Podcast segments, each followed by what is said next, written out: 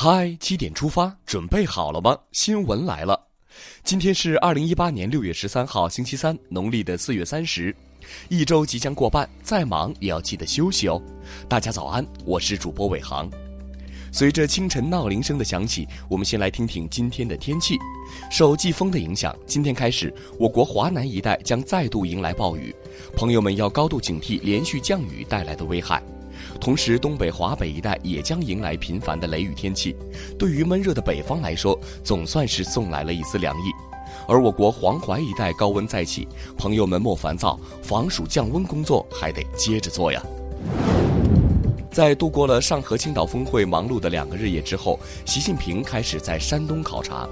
十二号上午，习近平首先来到了青岛海洋科学与技术试点国家实验室，了解实验室研究重大科学前沿问题、系统布局和自主研发海洋高端装备、推进海洋军民融合等情况。十二号下午，习近平离开青岛，乘火车抵达威海后，随即赶往码头，乘船前往胶东党性教育基地刘公岛教学区、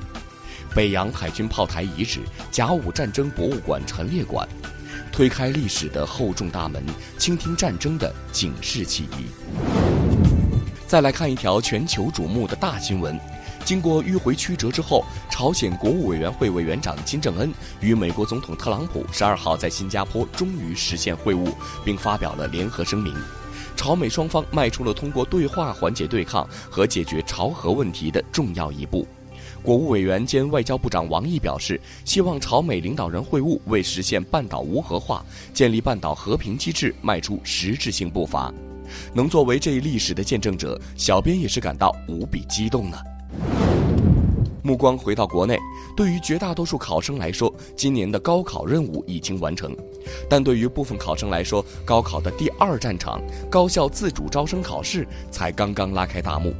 目前，清华大学、北京大学、中国科学技术大学等多所名校的自主招生笔试已经开考，究竟能不能顺利进入心仪的学校，就看这一波了。祝福考生们！同样值得祝福的还有无偿献血。第十五个世界献血者日就要到了，国家卫健委表示，目前我国血液的保障能力基本可以满足临床需求，争取到二零二零年临床用血百分之百来自于自愿无偿献血。无偿献血，光荣一生。咱的司法领域也在改革和进步。最高法近日出台了指导意见，明确要求加强和规范裁判文书释法说理，防止千篇一律，并且强调不得用贬损人格尊严的用语。不仅写作规范了，更尊重了当事人，觉得更靠谱了。更靠谱的还有国企员工的工资。近日，人社部等部门联合召开电视电话会，表示国企工资改革二零一九年将全面实施，央企工资总额管理办法等配套政策有望在年内落地，新的激励机制即将形成。在国企工作的小伙伴们，您准备好了吗？工作学习忙碌了半年了，端午你准备去哪里放松呢？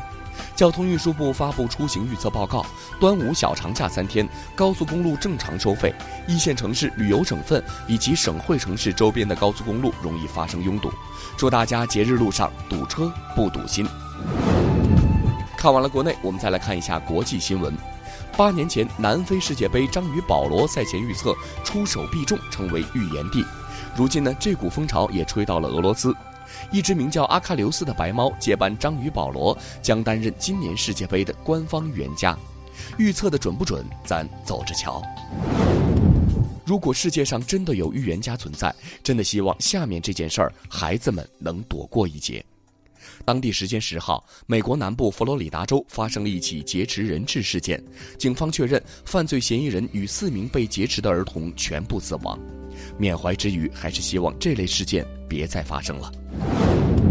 令人心酸的还有意大利，继十号拒绝一艘难民救援船靠岸之后，意大利新政府十一号再次拒绝这艘难民救援船的登陆。据了解，这艘救援船载有六百二十九名难民，难民问题真是两难呐。六月十号，上海合作组织扩员后的首次峰会——上海合作组织成员国元首理事会第十八次会议在中国青岛圆满落幕。丰硕的峰会成果引发了强烈的反响，也吸引了海外媒体的广泛关注。